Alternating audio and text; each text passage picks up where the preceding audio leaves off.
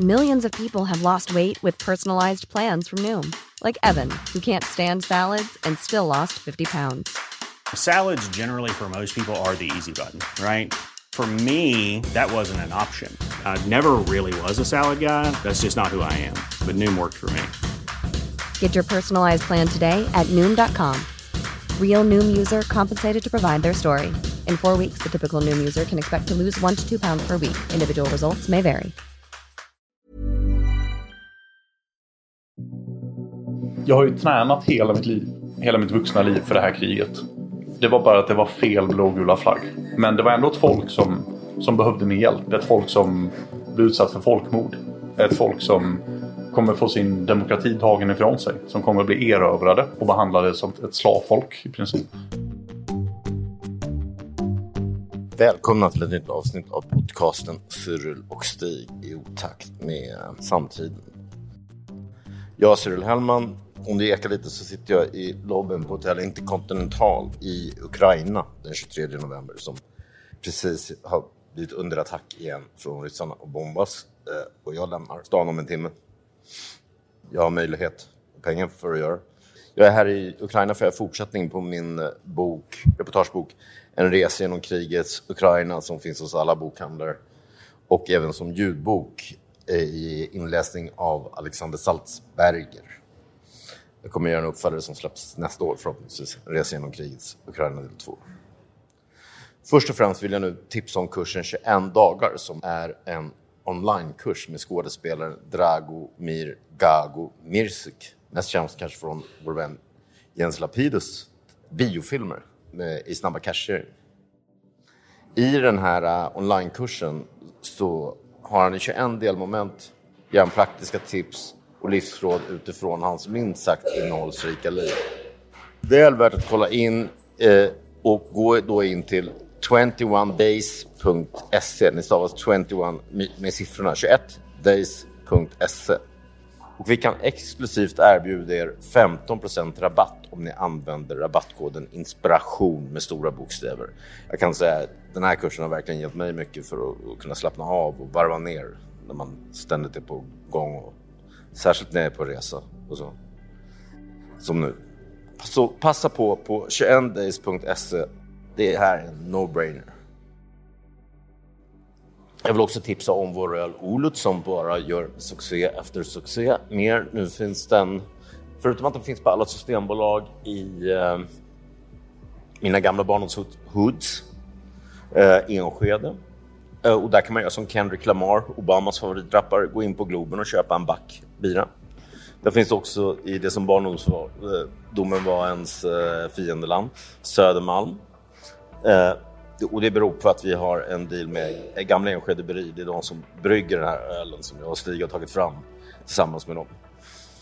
Ölen går att köpa på richfenix.se, Rosa drömmar eh, på Kungsholmen. Rich Fenix alltså nya Rich på, på Södermalm. Den går också att köpa på Combo Vinbar i eh, en annan del av mina, en annat gammalt hoods, Vasastan. Den går också att köpa på, i mina nuvarande hoods, eh, Kungsholmen, på Rosa Drömmar då och eh, Rådhusbaren. Samt, glöm inte Söders bästa hak, Babajan. Ja, förutom det, det sista jag vill påminna om. På fokus.se har också Stig skrivit en fin dödsruna över han som min vän Per Landin. På fokus.se kan man också läsa mina senaste intervjuer med eh, vårt nuvarande vice ordförande i justitieutskott. Erdelan som är aktuell med en ny bok, ett porträtt av min bästa väninna Johanna Ryttel från Berlin och en intervju med självaste Claes Östergren på Berlin. Ja, okej. Okay det, det, som nu kommer här, det är inte något med mig och Stig. Vi kommer med något som, det här är vårt hundrade avsnitt, men nästa får heta hundra och en halv. Där är Stig och jag med och det är inspelat för tre, fyra veckor sedan, men nu har vi gjort en rokad, så nu kommer den här. Och det är en intervju som jag gjorde förrgår med en svensk som med risk för sitt eget liv åkte hit till Ukraina för att arbeta som sjukvårdare och soldat. Lyssna och dela gärna det här. Adda honom också på, på Instagram, okänd soldat. Okant soldat tror jag det stavas. Är flera svenskar här som, som... Ja, det har ju varit... Um, det var en hel del svenskar som anmälelser till ambassaden i början. Jag tror vi var 400 stycken sa ambassaden. Oj, som hade anmält oss. Ja.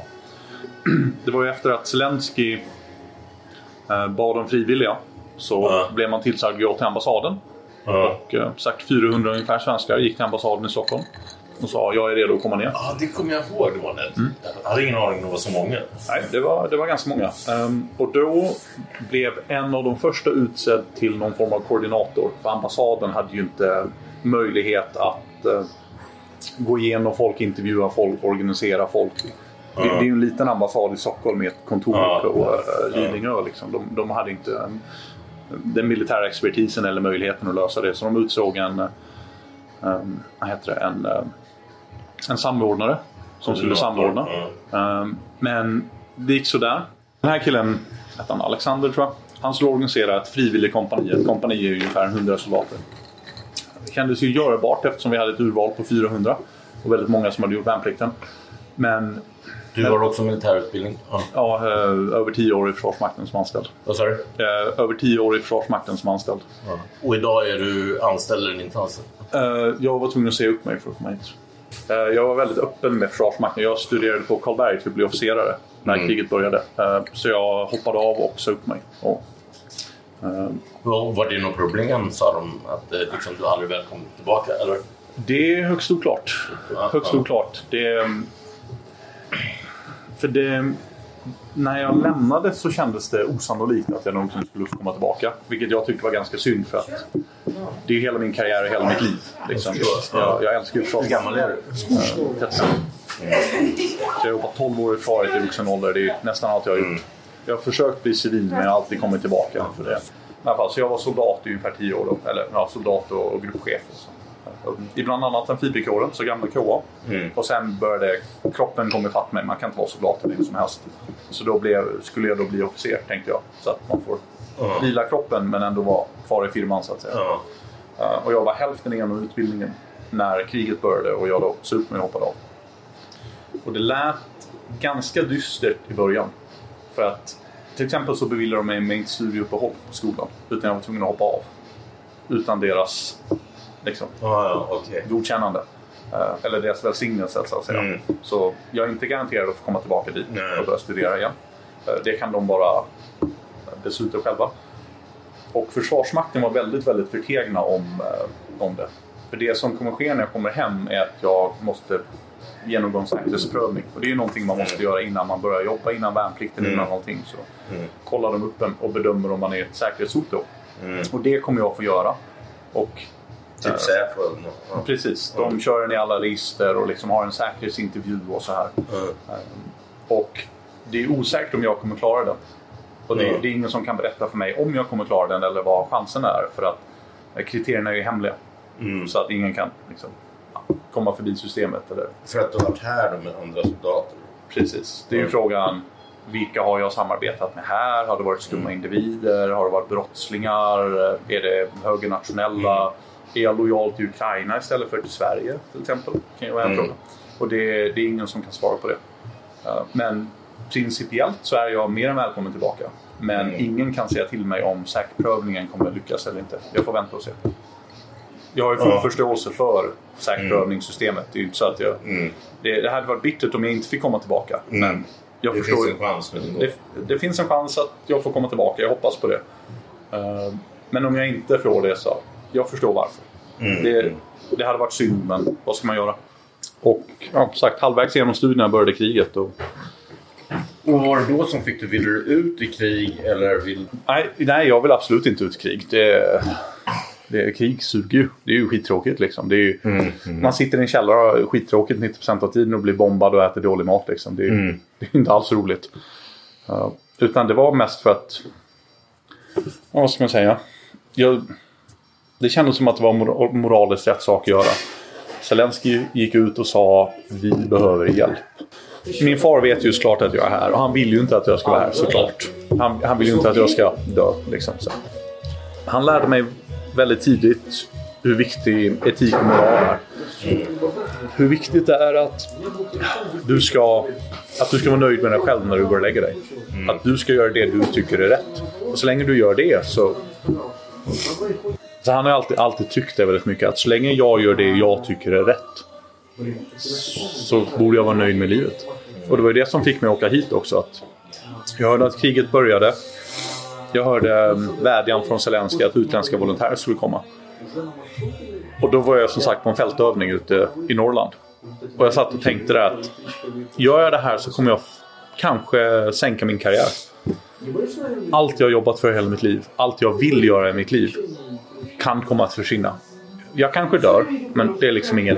Dör jag så dör jag. Vad ska man göra liksom? Det, det kommer ju inte drabba mig så att säga. Jag är ju död. Men om jag överlever och kommer hem så kanske min karriär är borta, min framtid är borta. Kanske jag måste omskola mig, börja med någonting jag inte vill göra egentligen. Så jag var lite osäker där i en stund. att Ska jag verkligen ge upp allt för det här? Och den tanken som fick mig att, att bestämma mig, det var att jag tänkte att när jag är 70 år och sitter på ålderdomshemmet med dåligt knä liksom, och jag tänker tillbaka till mitt liv. Kommer jag ångra mig? Kommer jag kunna vara stolt över min egna handling? Kommer jag kunna se på mig själv som yngre och säga att ja, men jag, gjorde, jag tyckte jag gjorde rätt. Jag kan vara nöjd med min insats i livet. Jag har gjort det jag kunde. Och då kommer jag fram till att väljer jag karriären framför att rädda människoliv då är jag inte den människan jag trodde att jag var. Då är jag inte den människan jag vill vara. Då är jag en, en helt annan person som jag inte vill vara. Så att det, det är det han lärde mig. Att du ska göra det du tycker är rätt oavsett vad priset är. Du ska känna att du har gjort det du tyckte var viktigast när du går och lägger dig. Och när du dör, när du ligger på dödsbädden och är gammal. Tänk tillbaka på ditt liv. Då ska du vara nöjd. Då ska du känna att ja, men jag gjorde det som jag borde ha gjort. Jag gjorde det som var rätt och riktigt. Och jag har inga ånger kvar i livet. Och, och, det var hela anledningen som, som drev mig hit. Liksom, att jag vill, inte, jag vill inte ångra mig. Jag vill inte känna att, att jag kunde ha gjort mer. Och jag har tränat i tio år på att försvara ett demokratiskt land mot rysk aggression. Mm. För att bevara demokrati, mm. frihet och strid under blå ja, För ni hade det också under din ungdom som jag hade. Ja. Det var de som var fiender? Ja, absolut, absolut. Det, det, är ju uttalat. Eh, Ryssland är ju jättearga på Sverige för att vår militär om och om igen säger att det är Ryssland som är fienden. De blir ju jättestötta av detta. Ja, det är ju vårt enda hot. Ja, men det är ju det. Vem annars? liksom, skulle Litauen komma och invadera? Eller? Det, är ju helt orealistiskt. Det är inte Papua Nya Guinea liksom som vi fruktar. Nej, men så... Jag har ju tränat hela mitt liv. Hela mitt vuxna liv för det här kriget. Det var bara att det var fel blågula flagg. Men det var ändå ett folk som, som behövde min hjälp. Ett folk som blev utsatt för folkmord. Ett folk som kommer få sin demokrati tagen ifrån sig. Som kommer bli erövrade och behandlade som ett, ett slavfolk i princip. För vi har ju sett vad, vad Ryssland gör, gjorde i Tjetjenien, hur de har behandlat Georgien till exempel. Hur de har betett sig i de ockuperade områdena. Eh, det är ju ingen som tvekar på att det kommer vara otroligt dåligt för den, det ukrainska folket om de blir erövrade. Ja, ja, du förstod det. Men, men drog du ner innan det kom fram? Jag själv drog Jag var i Butja när mm. det kom fram. Eller två dagar innan. Ja. Men, men, eh, men drog du ner innan Butja att du visste att, att, hur de betett sig? Att det, liksom- för krig har ju vissa ja, ja. krigslagar som inte följs här. Ja, nej, men jag, jag var ganska säker på att det skulle bli så. Som sagt. Jag, ja. jag, liksom bara hur de betedde sig i Tjetjenien berättar ju allting om hur mm. deras liksom, människovärde är. Hur de, hur de ser på folk i allmänhet. Um, så jag... Det var en... Ja, jag var ute på en fältövning när kriget började. Jag var uppe i Norrland och bodde i några jävla stugor och uh, var ute och tittade i terrängen när kriget började. Mm. Så kanske ja, fyra, fem dagar efter kriget började så kom vi hem till, eller ja, hem till skolan i Stockholm. Och eh, där gick jag till min plutonchef då och sa att jag funderar på att dra ner till Ukraina. Hur är, hur är reglerna kring det? Själva juridiken. Mm. Eftersom jag är anställd soldat och studerar till officer. Mm. Det tog några dagar för det. Um, och sen åkte jag ner den 13, kanske 12-13 mm. mars. Men vad sa de då? Det var inget så här dra åt helvete och du inget bygga? Nej, nej, precis. De var, var väldigt, något, väldigt var neutrala. Väldigt, väldigt korrekta och neutrala. Och okay. de sa så här, du måste säga upp dig, annars är det olagligt. Du måste sluta på skolan. Uh, men vi lägger ingen värdering i det. De sa det rätt ut. Vi lägger ingen värdering i det här. Men så här är reglerna. Aha. Och, uh, jag kan mycket väl gilla det. Mm. det. Det var nog många som sympatiserade. Mm. Jag har ju många Jag, jag är aktiv på sociala medier som, som du har sett. Det är mm. så du hittade mig. Um, och många av mina följare är ju militärer och de, de känner ju som jag för det här kriget. Att det här är rätt krig, det är moraliskt rätt sak att göra. Det är det här vi har övat för. Men av många olika anledningar så kan de inte hjälpa till. Eh, alltså fysiskt som jag, de har familj, de har eh, liksom, mm. åtaganden, de har lån. Jag var lite i en unik position att jag inte hade familj och att jag pluggade. Jag kunde liksom bara sticka. Mm. Så jag, jag, tror nog att det var många som sympatiserade men de, de var väldigt korrekta och var väldigt um, formella. Mm. Men jag fick ändå lite hjälp på vägen för att jag hade ju tre månaders uppsägningstid. Mm. Uh, men uh, vi kom överens med, om uppsägning med omedelbar uh, verkan. Mm. så jag fick skriva på lite papper, lämna in alla mina prylar och ja, jag åkte in om en vecka. Okej. Okay, okay. Du hade, hade du funderat på att åka till krig tidigare? Som, vi hade ju IS. Jag... Till exempel. Jag funderade på det. Jag funderade på det med kurderna och... Uh, med kurderna och IS. Men... Ja. Det, var, det känns som en mycket mer komplicerad situation. Det är liksom, vad är det, vad hade det juridiska varit? Hur hade det funkat? Det, känns, det känns bara mer komplicerat. Liksom, vem hade åkt ner och hjälpt? Hur hade det funkat? Hur, det var politiskt vänster och de hade redan andra sidan sitt högerstöd från USA. Ja, ja det, det, var, det var en så komplicerad situation så jag, jag funderade på det men jag, jag bestämde mig för att inte åka då. Mm. Mycket för komplikationerna för mitt jobb i Försvarsmakten. Att, eh, de har ju samröre med terrorklassade organisationer till exempel. Så, här. Ja, eh, så att, det hade varit mycket mer komplicerat. Men här kom det upp svart på vitt. Liksom. Här är det en stat i Europa som begär hjälp. En stat som... Ett land mellan Sverige och... Precis. Ett, ett land som vi redan hjälper militärt. Sverige har ju varit här och eh, utbildat ukrainska specialstyrkor och militärer i många år. Mm. Det är redan innan? Mm. Ja, ja. Vi Eller var, ja, redan innan 2014 också? Nej, nej, nej. nej sen, sen 2014. Ja. Precis, så har vi varit här utbildat. Så att här var det en, en tydlig politisk allierad. En stat som begärde hjälp. Liksom en, en mycket enklare mm. förpackning att svälja så att säga. Mm. Um, och det... Okej, okay, sen när, när, kom du hit då? då? När, när kom du hit? Då? Ja, ska vi se. Jag tror jag tog flyget ner den 13 tror jag mars. Det känns som en nästan. Ja. Um, för att det, det, då. Ja. Precis, det var lite komplikationer. För först skulle jag flyga med det här svenska frivilligkompaniet som vi pratade om. Mm. Um, för de försökte organisera så att folk skulle åka iväg då. Uh, och då sa ukrainska ambassaden att de skulle chartra ett plan till oss ner till mm. Polen och sen mm. buss över gränsen. Vi skulle slippa tullen, slippa allting och sen bli inskrivna i frivilliga internationella legioner då. Mm. Um, Redan vid gränsen med Polen? Ja, ja, nej, de skulle ja. köra oss till basen utanför Lviv då. Um, och vi, de sa att vi har 25 platser på planet vi kan chartra. Om ni är minst 12 så är det värt pengarna. Vi var fyra stycken som anmälde oss av 400 som frivilliga att åka ner direkt. Um, så planet blev aldrig av.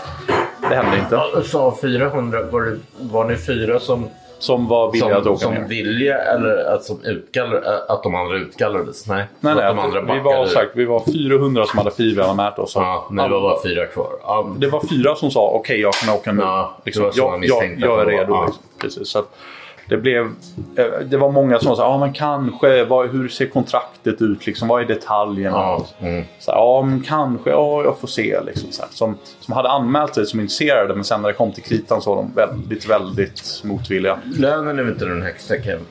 Ah, vad är den? 15 000 i bakre läge och 30 i, på fronten tror jag. Ja. ja, men i alla fall. Så det var fyra personer som anmälde sig att de var villiga att åka av 400. Mm. Um, så jag åkte själv med några, några andra som jag hade fått kontakt med genom det här frivilligkoordinatorn då. Mm. Um, så vi åkte ner. Men, en, en, fråga bara. Mm. Vem betalar lönen? Är det från ukrainska staten då? Om man är med i legionen så är det. Men jag är inte med i legionen så jag får ingen lön. Okay. Jag är med i det som kallas uh, Ukrainska frivilligarmén. Kallas det. det är en hel frivilligorganisation. Man får ingen lön. Alla arbetar på volontär basis. Mm. Um, men i alla fall. Så vi åkte ner då till Ukraina, eller vad säger jag, till Krakow. Ja. Den, den 13 tror jag. Jag tror det var den 12-13 också. Mm. Sov där. två nätter tror jag. Vi försökte organisera ihop det med de här resten av svenskarna. Men det gick inte. Det, det hände liksom ingenting. Sen begav vi oss till Lviv. Resten av svenskarna. Så resten de svenskarna- här, det här, genom den här koordinatorn som jag nämnde. Ja, ja. Det, var- det var ju en koordinator som hade satt Ja, ihop att det skulle bli en hel svensk kompani som skulle ner. Vi försökte styra ihop med Mötte dem. ni honom i Krakow? Nej, nej, han kom aldrig ens ner. Han kom alldeles dit. Nej, han satt i Sverige. Men hur många svenskar var ni i Krakow då? Vi var... Ska vi se, det var... Tre svenska medborgare, förutom jag. Och så var det en eh, kanadensisk medborgare som bodde i Sverige. Eh, Så vi var totalt Fyra då? Ja. ja, fem med kanadensaren då.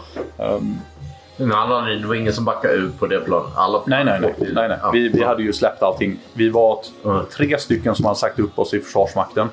Ehm, en som ja, hade sagt upp sig för, eller ja, de andra två hade sagt upp sig från sina civila jobb.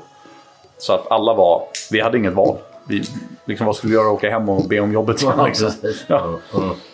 Ehm, Men hur fick du pengar då? Fick du Swish? Eller du kanske hade besparingen? eh, Privat fråga, men, ändå.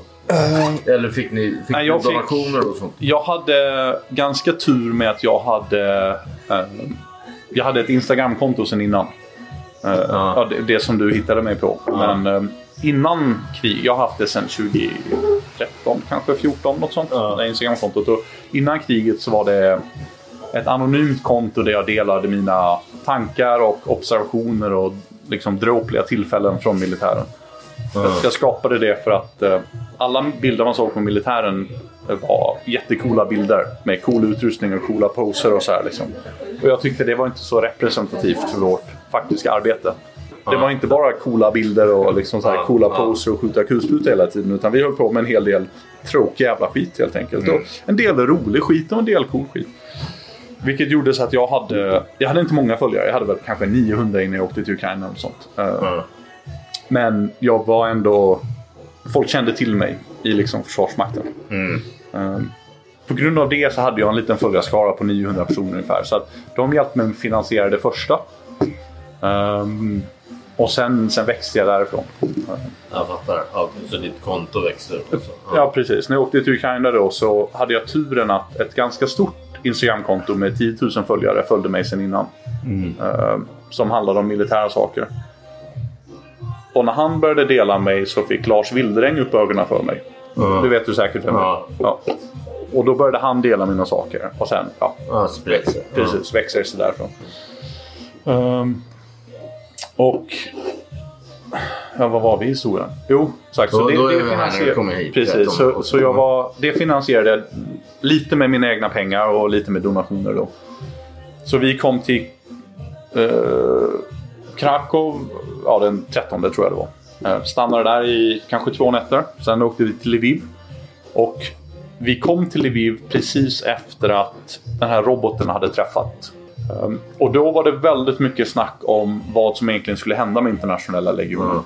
Det var väldigt mycket snack då om att Ukraina var lite rädda för att sätta in frivilliglegionen i strid. Mm. För att de hade satt in några direkt utan utbildning.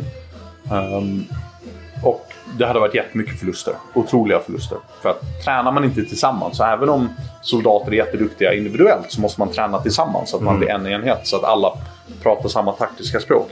Och sen var det väldigt många som hade gått med som, som inte hade militär bakgrund heller. Som folk som Ja. kom dit för krigsturister. Liksom. Ja. Och sen blev de träffade av ett robotanfall.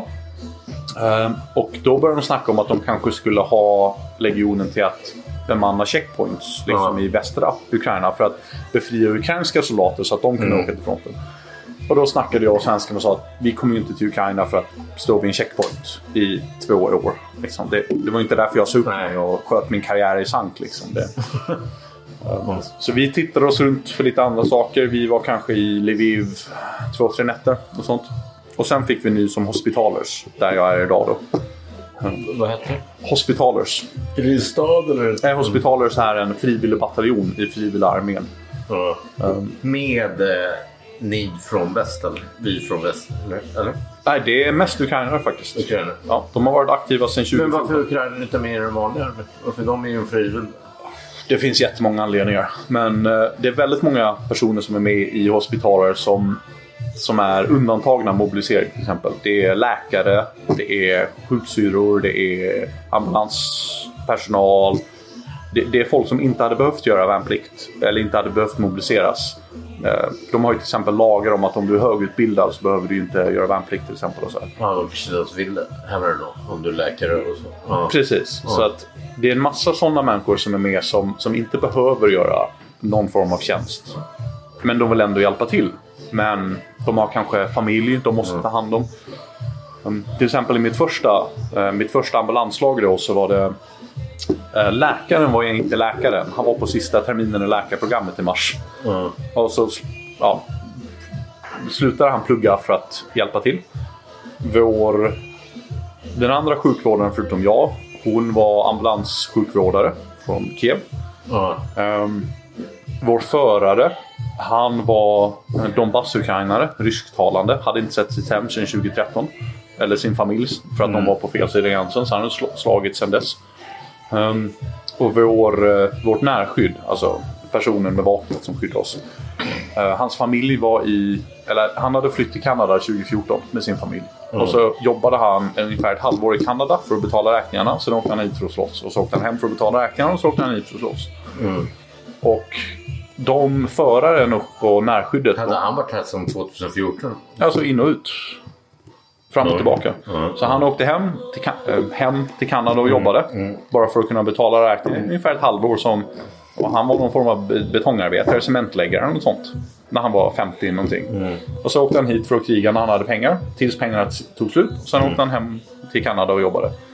Så det var massor av sådana människor som hade kunnat undvika kriget men som kände att jag måste göra någonting. Men jag kan inte riktigt gå med i armén. För jag har liksom allt det andra. Jag är liksom läkare på någon mottagning eller jag har ett jobb eller jag, jag har liksom allt det här. Jag har en familj utomlands. Eh, och det är de allra flesta som är med i bataljonen, det är uk- ukrainare. Okej, okej. Vad händer då när ni är på, i mars? Kommer här? Som sagt, vi var i Lviv då i början. Och då hörde vi det här att... eh, att vi... Bomben. Ja, precis. Det har smält en bomb. De kommer ha en jättelång utbildningstid på tre månader för alla utlänningar. Och man kanske inte ens får åka och strida. Man kanske måste vara i Västerukraina och och vakta en checkpoint i Lviv.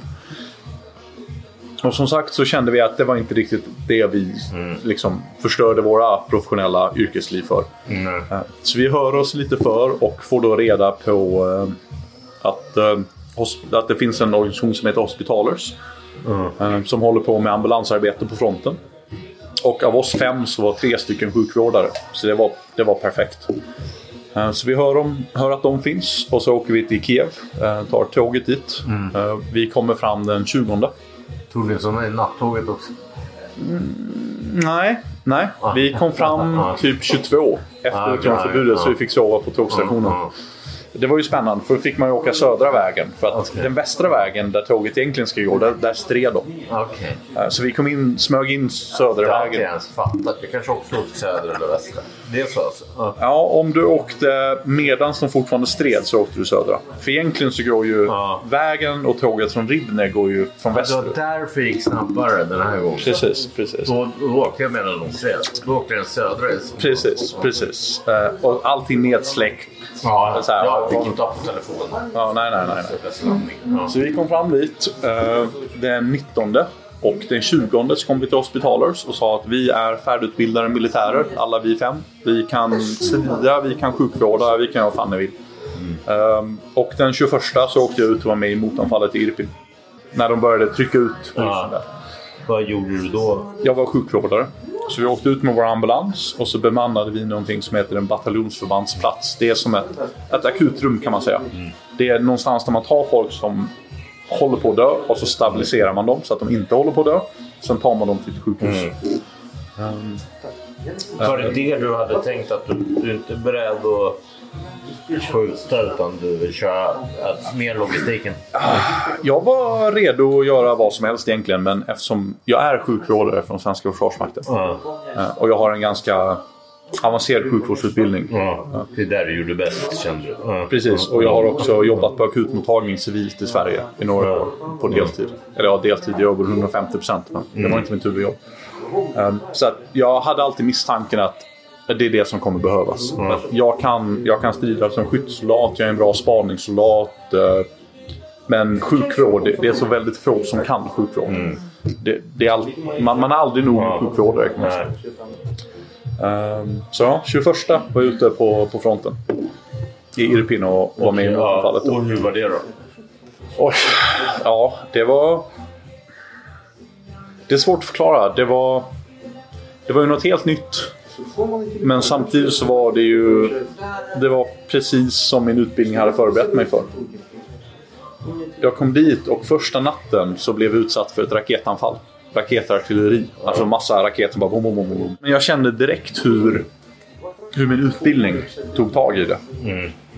Så att det var... Det känns konstigt att säga men det var, det var betryggande på ett sätt. Jag blev beskjuten första natten. Och jag kände att, att allt jag hade lärt mig, det kickade in.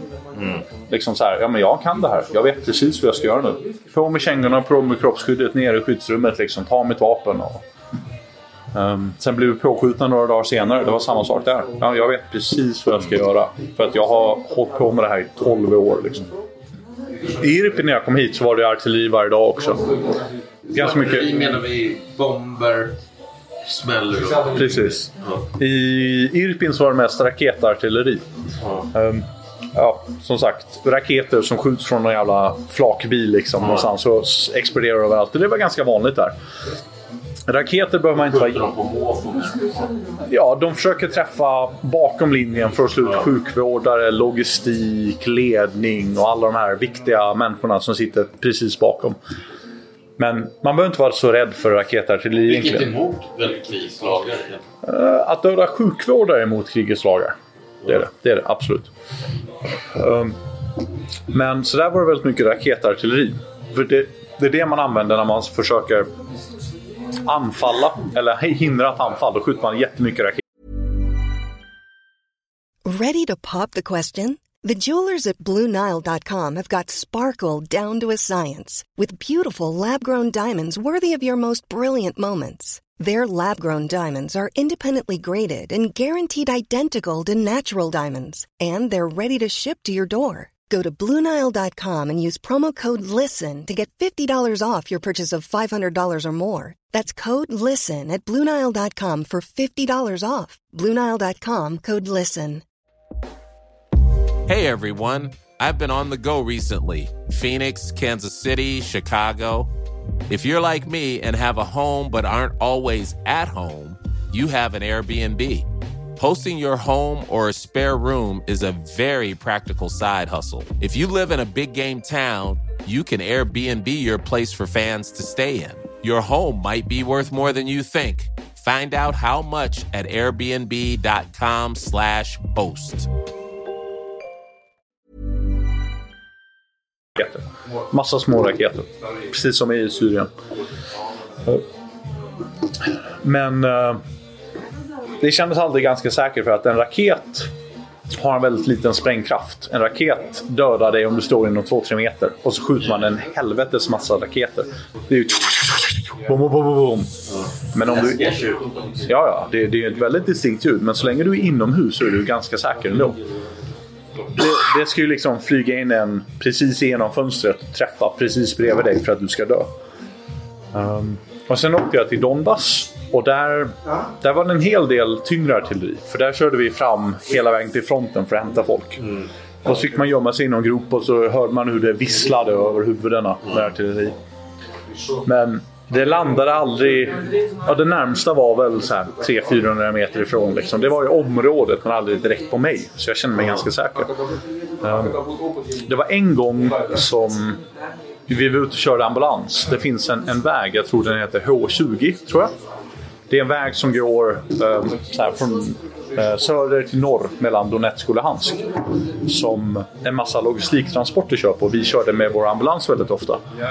Eh, och den visste vi att ryssarna tittade på. De hade spaningstrupper som låg och tittade på det här stället. Och eh, när de såg högvärdesmål så kallade de in artilleri just på transporterna. Så när man körde på vägen så var det ju hål i vägen lite överallt och granater och raketer och så här, splitter. Eh, och de körde ju varje dag och sopade av allt splitter från vägarna så att man inte skulle få punka. Ukraina då. Eh, och där körde vi en dag och då såg vi en, eh, en rysk soldat i en buske med en kikare så här. Han stod och tittade i en kikare på oss. Och vår förare sa Ja, ja. Han stod rakt upp med en kikare. 600-700 meter kanske. Något sånt. Han stod upp och tittade på oss med en kikare. Men det är inte din vapen att bara skjuta honom? Vi var ute med en ambulans. Så, Ja. liksom, en Kalashnikov, ska jag skjuta någon på liksom, 600 meter med en Kalashnikov? Det är inte realistiskt. Eh, Eh, så vi körde ju bara. Och några sekunder senare så började det smälla runt om oss. Men som tur är så är inte ryssarna jättebra på att skjuta heller. De är inte pricksäkra om vi säger så. Nej, men, eh, sagt, de var ganska dåliga på att skjuta artilleri. De hade skjutit på den här vägen i åtta år i sträck hade folk berättat för oss. Men de ja, var, träffade dem inom 40, 50, 60 meter något sånt. Um, så vi körde bara, vi, vi bara körde som in i helvete helt enkelt. Gasade. Efter det så var vi i en by inne i den här fickan då. Precis när ryssarna höll på att försöka anfalla och stänga fickan. De, de körde liksom från norr och söder samtidigt från Itzium och sen från söder. De försökte stänga av hela grejen. Um, de misslyckades ju som tur är, men vi var inne i den fickan då och då blev vi utsatta för flyganfall. Då var det två jetflyg som flög över byn. Jag tror närmsta bomben träffade väl 50 meter bort ungefär. Ehm, det var så pass att jag låg ner så här. Låg, vi var ute på en äng och åt lunch liksom. Så jag låg ner. Men min doktor han satt så här på rumpan upprätt. Ja, jag låg med precis, händerna bakom huvudet och tittade, tittade upp på himlen liksom och njöt av det fina vädret och den goda maten. Och bredvid mig så sitter läkaren i min ambulans på rumpan och snackar med mig. Om, ja, jag vet inte vad vi pratar om, något skit förmodligen. Eh, och så flyger jetplan över oss och jag pressar mig mot marken för att jag är militär. Liksom. Jag vet att när man hör jetmotorer i luften då pressar man sig ner på marken och så hoppas man på att man inte ska dö. Min läkare, han är ju civilist. Han har ingen militär utbildning alls. Han var ju 24-25 liksom. Så jag pressar mig mot marken och det smäller som in i helvete. Och det var så pass nära så att min läkare då, han fick ju hörselbortfall. Han fick ju ett, ett, ett vinande i öronen liksom, så i, efter det här. Så han, han kunde inte höra på någon dag. Nej, han var ukrainsk. Han var ukrainare. Um, så det var ju ganska nära. Det var ju 50 meter ifrån ungefär. Ehm, men det värsta det var nog när jag var utanför Kharkiv. För att då var vi, sagt, då var vi i samma by som det ukrainska artilleriet var. Så i vår by så sköt uh, ukrainarna på ryssarna med, sin, med, med sina artilleripjäser varje dag. För Kharkiv föll ju aldrig. Utan det var ju... Jag trodde det var fan. Nej, nej, nej. De var precis utanför Kharkiv. Okej. Och under sommaren så tryckte de bort ryssarna. Så att ryssarna blev... Charkiv de mest vill Det är där Absolut. Lenin placerad industrin. Ja, För ja. han vill inte ha sovjetisk industri för nära väst. Ja, nej, men Charkiv är ju en otroligt viktig industriell stad. Men sagt, de var väldigt nära Charkiv. Men eh, under tidig sommar då så, så tryckte Ukraina bort dem från Charkiv och skapade lite säkerhet runt omkring. Och då var jag med då som sjukvårdare. Och då eh, var jag ju förlagd i en by som heter Peremoha, som är öster om Charkiv. Och eh, där så eh, hade de artilleriet, det ukrainska artilleriet, i samma by som vi var. Så ukrainarna sköt ut från byn. Och eh, man vill ju gärna döda fiendens artilleri. Man vill ju få fienden att sluta skjuta. Det är ju ganska naturligt. Så då körde ju de ryska styrkorna med drönare över oss. Försökte hitta artilleriet så bombade de byn varje dag då. Och då sköt de med tunga artilleripjäser. 152 till eh, liksom 200 mm granater. Sådana som om du träffar ditt hus så är det skitsamma om du är i källaren, du kommer dö. Eh, och de bombade varje dag. Och man fick gömma sig i källaren och sitta och ta skydd. Liksom. Och det, det var ju bara slumpen. Träffar de huset du sitter i så dör du. Punkt slut. Vi hade grannar 30 meter bort som blev bombade och döda. Eh, civila som bodde kvar i byn. Som bara blev träffade av slumpen. Kände ni inte rädsla? Pratade ni om rädsla och sånt? Det, det där är ett väldigt komplicerat ämne. Det, jag har träffat tre typer av människor här, kan man säga. Gällande rädsla. Den första typen av människor, eh, en liten grupp, det är de som så fort de blir utsatta för, för rädsla eller för trauma så så förlorar de kontrollen. De blir jätterädda. De blir jätteledsna. De tappar kontrollen över sig själva. Uh, och de, de, kan inte ens fungera i fronten. Jag har träffat ett par sådana. De måste man skicka hem. De kan inte ens vara på fronten. De kan inte göra någon form av arbete. De måste åka hem och göra någonting annat. De är bara här i vägen. De blir bara jobbiga. Den stora massan, det är de som man märker att de blir de blir påverkade. Man märker att de känner av det, man märker att de blir nervösa, men de kan kontrollera sig själva. De kan begrava sina känslor och eh, hantera dem tills vidare. Men jag är rädd för att de kommer ha problem efter kriget. Jag är... Posttraumatisk stress? Ja, absolut. Jag tror att många av dem kommer ha posttraumatisk stress. De kommer att tänka tillbaka. De kommer att, att känna den kumulativa stressen som de upplevde upp fronten och känna att det här var inte okej. Okay. Min kropp klarar inte av det här. Mitt psyke klarar inte av det här. Um, och, och, det skulle jag säga är nog de allra flesta i krig. Att de kan klara av det. De allra flesta människor klarar av att kriga. Men hur mår de när de kommer hem? Det är den stora massan i mitten. Och sen finns det extremen på den andra sidan. Det är de som, som inte känner rädsla. De som kan fungera ändå. De som stänger av känslorna och fokuserar på uppgiften. Det är en lika liten andel som de som flippar ut totalt. Men det blir till det positiva. Det finns vissa människor som kan, i en professionell situation, i en påfrestad psykologisk situation, så kan man bara stänga av. Att jag har mitt personliga och jag har mitt privat, eh, eller mitt professionella. Jag har privat och professionellt. Precis, och jag har jobbat i sjukhusvården. Och där visste jag att men det är klart att folk kommer dö på akuten. Och det är jättesorgligt. Men jag kan ju inte ta åt mig av att jag ser en människa dö. Blir jag ledsen för varje människa jag ser dö så kommer jag ju må jättedåligt. Det funkar ju inte. Jag måste, jag måste ha en vägg mellan mig själv och mitt arbete. Jag måste kunna må bra i mig själv och mitt personliga jobb. Och sen måste jag kunna fungera effektivt på arbetet. Och de flesta frivilliga som är kvar idag, det är den typen av människor som kan de kan särskilja sig själv från det de ser. De kan säga att ja, men, det här är jobbet, det här är döda människor, det här är krig, det här är strid. Jag frånkopplar mig från det och låter inte det påverka mig som person. Utan jag, eh, jag pausar det liksom. Men var striderna så som ryssarna gjort sedan andra världskriget, eller redan innan? Bomba på med artilleri? Var det liksom bara... Ja, det, var inte, det var inte skjuta eller något så? Ni... Nej, de, det var... Jag har ju studerat, eftersom jag var på, på Försvarshögskolan och studerade mm. officer så har jag läst en del om, om just rysk doktrin och hur de strider mm. och så här. Det var precis som vi hade väntat oss. Och det var precis på samma sätt som de har stridit sedan andra världskriget. Att man skjuter på som in i helvete med artilleri. Sen kör man fram med stridsvagnar och skjuter man som in i helvete med stridsvagnarna. Och sen rycker man fram och mm. ja, är det någon som överlever så krigar man lite. Men oftast så hoppas man på att fienden bara sticker. Eller på att de dör allihopa. Mm. Att man bombar dem tills de dör helt enkelt. Mm. Eller tills fienden säger att men jag orkar inte vara här längre, vi sticker. Mm. Så det var ju otroligt mycket artilleri. Artilleri varje dag, hela dagen.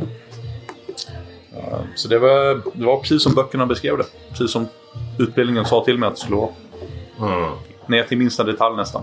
Fast samtidigt har ju Ryssland förlorat så mycket. Liksom. De har, man har skjutit ner deras pansarvagnar med Carl Gustavs. Ja.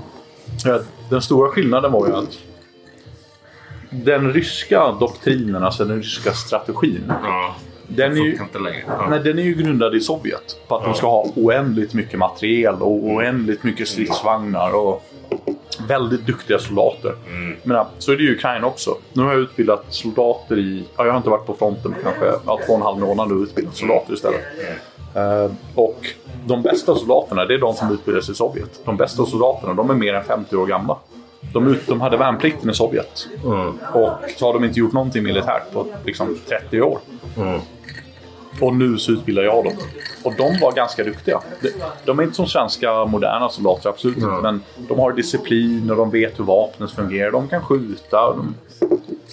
Mm. Så att de hade ändå en viss nivå i Sovjet av utbildning och materiell och, och prylar och raketer och allting. Men sen dess har det bara blivit sämre. Så de har kvar samma strategi, men allting är sämre. Varenda soldat är sämre, varenda stridsvagn är sämre. Liksom. Ja, och de har snart slut på det. Precis, och de, när de skjuter raketer så det är otroligt många blindgångare. Det är ju så otroligt många granater och raketer som bara träffar marken och sitter kvar. Ja, de här iranska drönarna, det skjuter de bara ner med k-pister. Med Kalashnikovs, vad jag. Ja, ja. Det, vi, vi var i en by i, eh, i Rivne Oblast där vi utbildar just nu. Ehm, och där sköt lokalförsvarsstyrkorna ner tre stycken drönare på någon minut. Liksom. Det är, så att de strider som om de vore Sovjet, fast Ja. de är sämre än Sovjet. De har inte alla prylar och all utbildning som Sovjet hade. Och, och därför funkar det inte.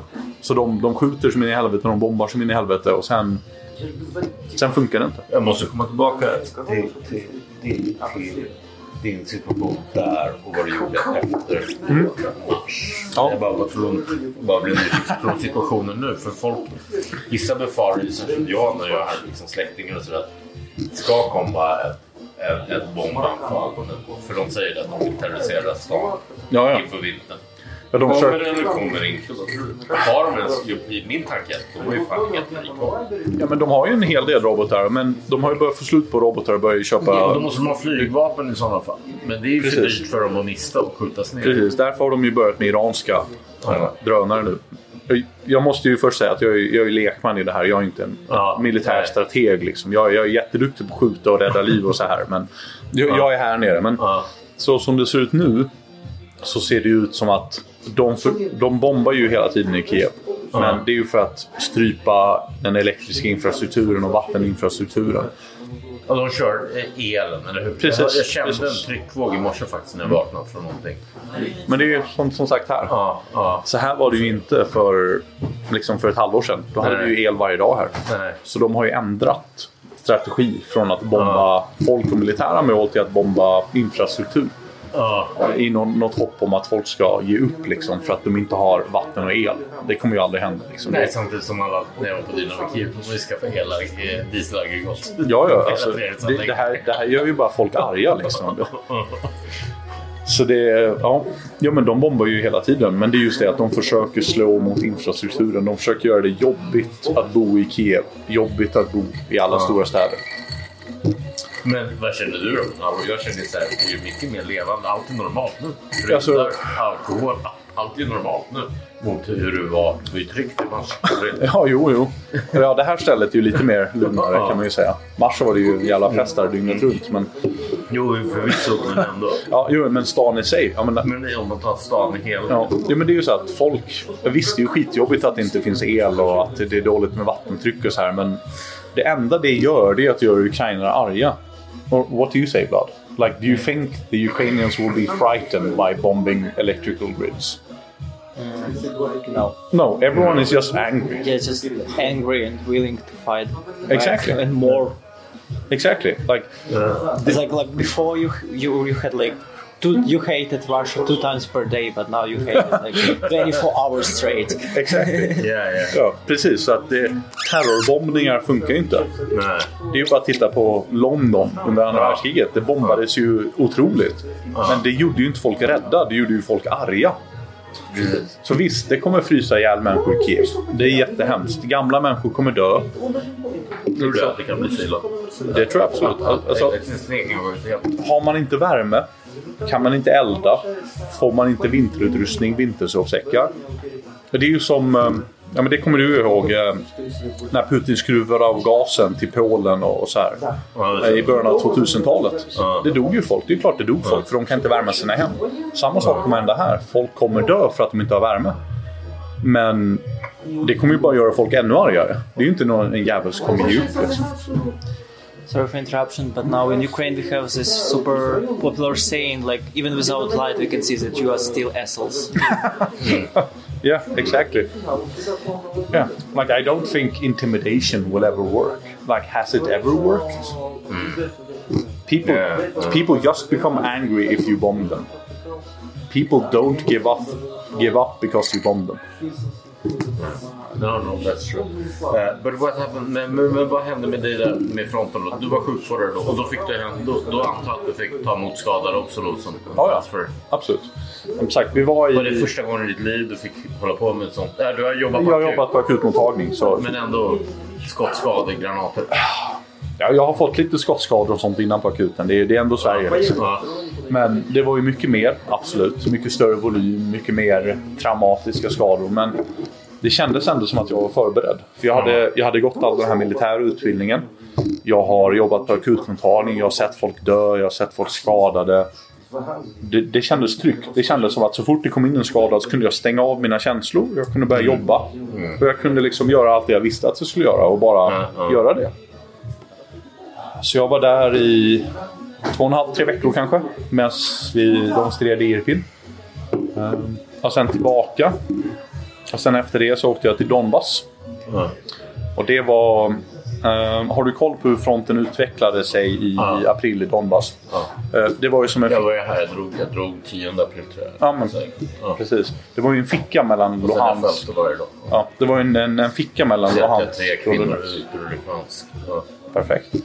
Ja. Men det var ju liksom en, en bubbla i fronten mellan Donetsk och Luhansk. Eh, och jag var i den södra sidan när ryssarna försökte klippa av den. Um, och där körde vi mycket ambulans på fronten. Eh, jag var där eh, med kanske tre veckor igen. Eh, kom tillbaka till Kiev. Sen efter det så åkte jag till Kharkiv. När vi gjorde... Det var ett stort motanfall, för de var ju väldigt nära Kharkiv. Och så var det ett stort motanfall österut för att driva ut dem till en flod. Eh, där var jag i en månad ungefär. Stred du då? de här, Nej, då var jag ju tiden? Allt, alltid sjukvårdare. Du har, inte, du har inte stridit att du har skjutit på dem? Nej, Jag har blivit skjuten på, jag har blivit bombad, jag har blivit flygbombad, artilleri. Men jag är sjukvårdare så jag flyr. Men hade du själv vapen då? Så att du var Ja, ja, ja absolut. Absolut. För att Hospitalers de har funnits sedan 2014. Och 2014 så, eh, så var de Röda Korset-märkta. De hade civila ambulanser, de hade inga vapen, ingenting. Utan de körde så här, här är vi en ambulans. Vi följer krigets lagar. Skjut inte på oss. Ja, ryssarna sköt ju såklart på dem. Då är det Och- samma för oss journalister. Precis. Det är Precis. Ja. Att, du har- att det står press på din skottsäkra, det är värre för dig. Ja, ja, det, det är ju en måltavla. Ja. Ja, Så de, hospitalet märkte ju direkt att fienden bryr sig inte om krigets regler. Så de började grönmåla ambulanser. De började ge kroppsskydd till alla. De började ge vapen till alla. Så att alla hospitaler idag är kombatanter. Vi räknas inte som Röda Korset-märkta. Vi är beväpnade. Vi är villiga att strida. För att vi vet att ryssen skiter i vilket. De kommer försöka döda oss. Och de gör det. De skjuter uppenbarligen och utpekande på våra ambulanser om de ser dem. Eh, Och det, det är för Alltså alla vill du inte ha dem typ vita? liksom, Nej, nej, nej. Det är nej, absolut nej. inte. Jag menar vår bataljonschef, eh, Jana Sinkovic.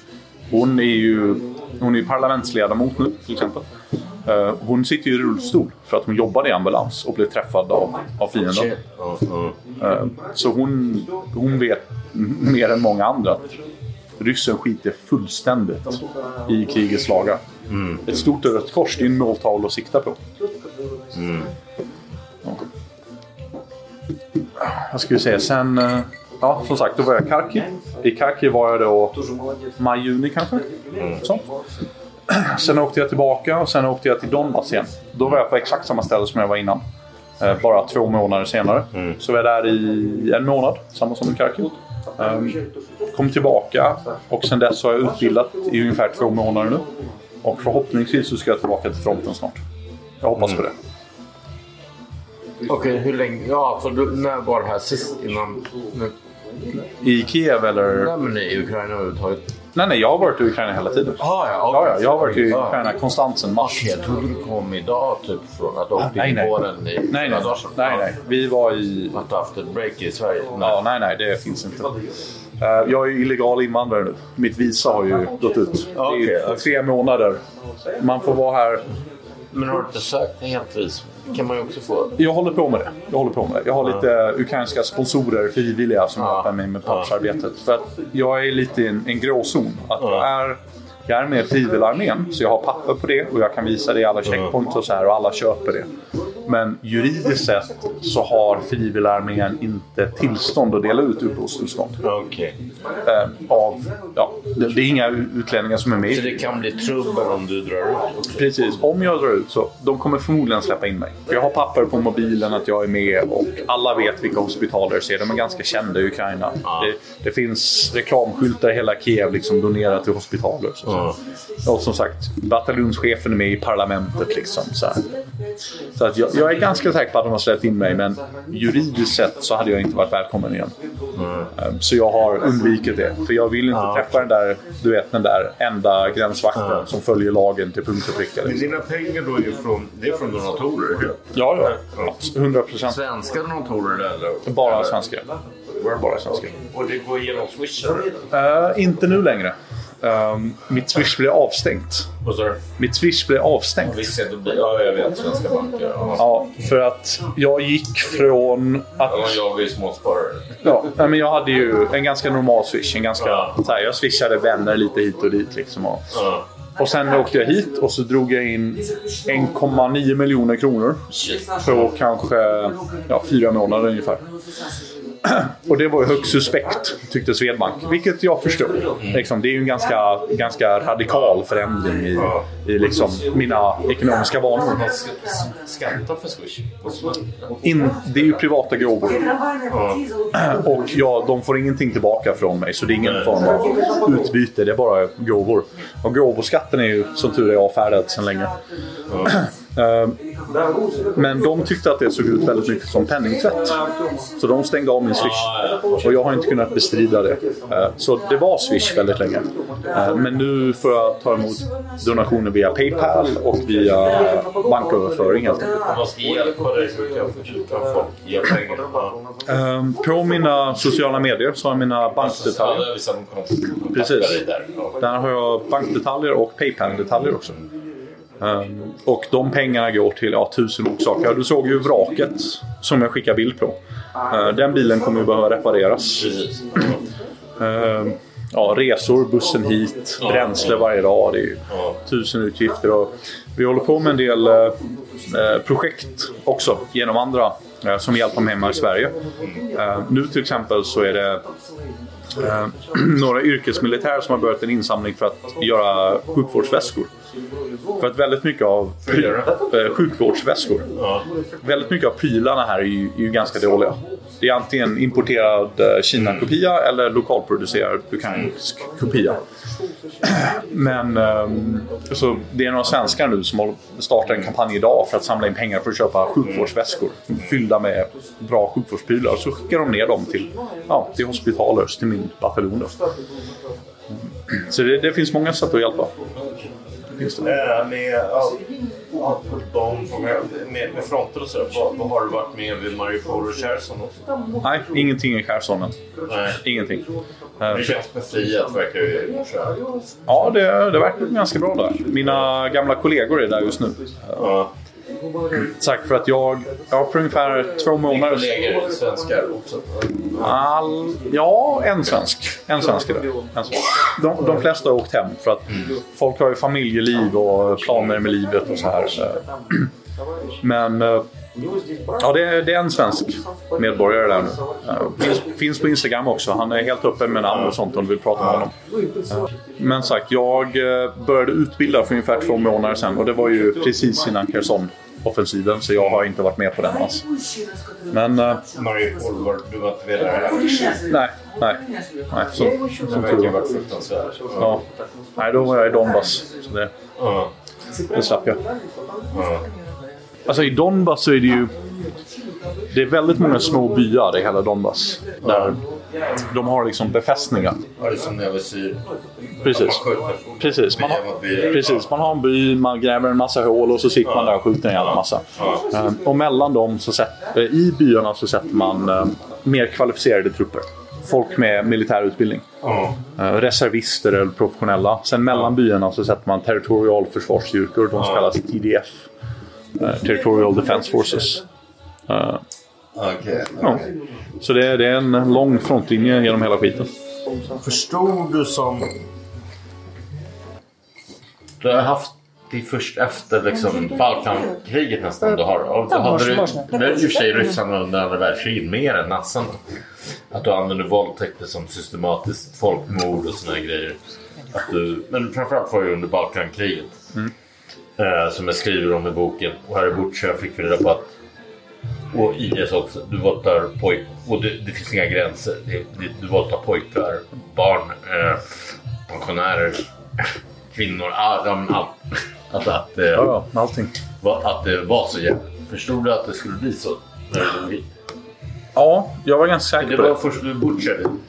Ja, Där du jag, också kunde se bilderna från journalister på döda händer. Och så. ja, jag, var, jag var inte i Butja själv. Jag var i Irpin och sen efter Irpin fick jag vila och sen fick jag åka till Donbass direkt. Så jag missade Butja. Men ehm, tre av de andra svenskarna åkte till Butja och skickade ju bilder och var ju där och hjälpte till. Eh, och det, det var ju massgravar och våldtäktsoffer hela, överallt. Och jag blev... Det, jag blev inte för, förvånad tyvärr. Så, tittar man på hur de har betett sig i Tjetjenien speciellt. När de tycker att de äger ett ställe så beter de sig på ett sätt som är helt horribelt. De, de gör exakt vad som helst, vad de vill.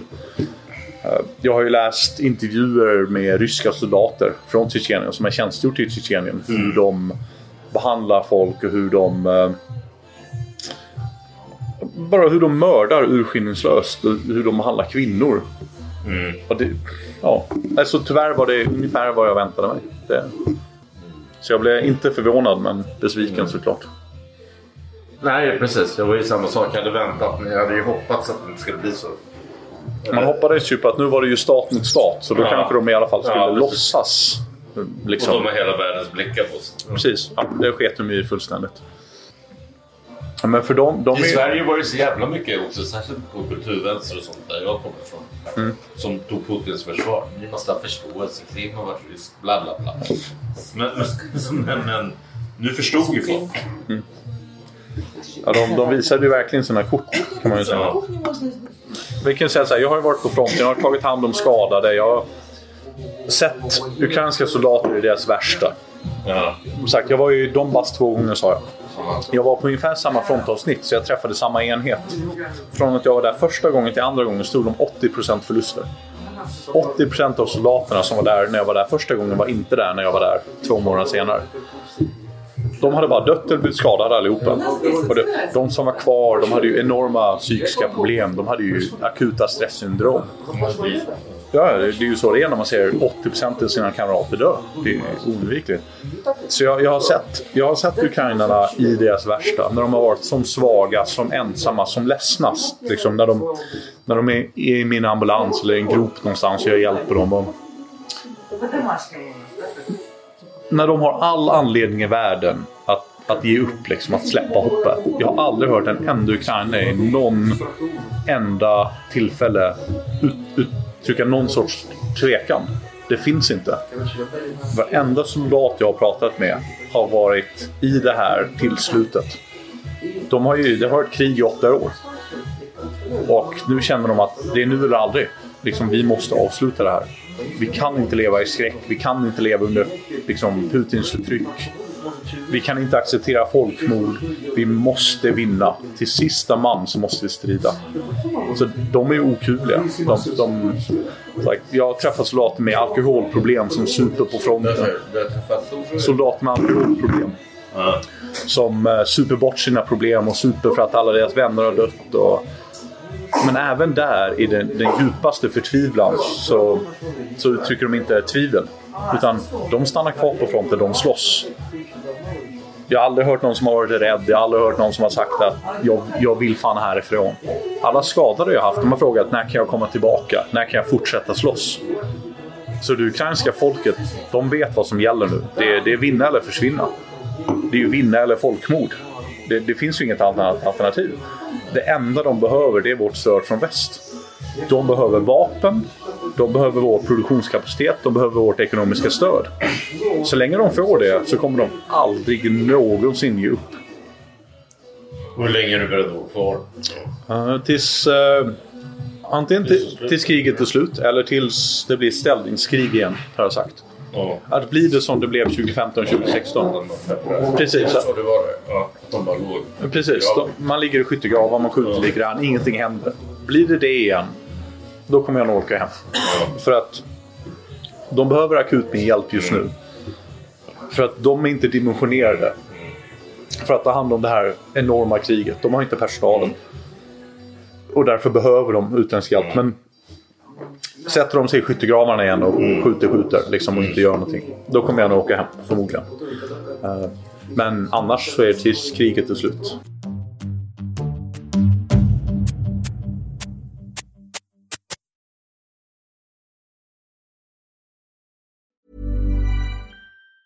Tired of ads barging into your favorite news podcasts? Good news. Ad-free listening is available on Amazon Music for all the music plus top podcasts included with your Prime membership. Stay up to date on everything newsworthy by downloading the Amazon Music app for free or go to amazon.com slash news ad free. That's amazon.com slash news ad free to catch up on the latest episodes without the ads.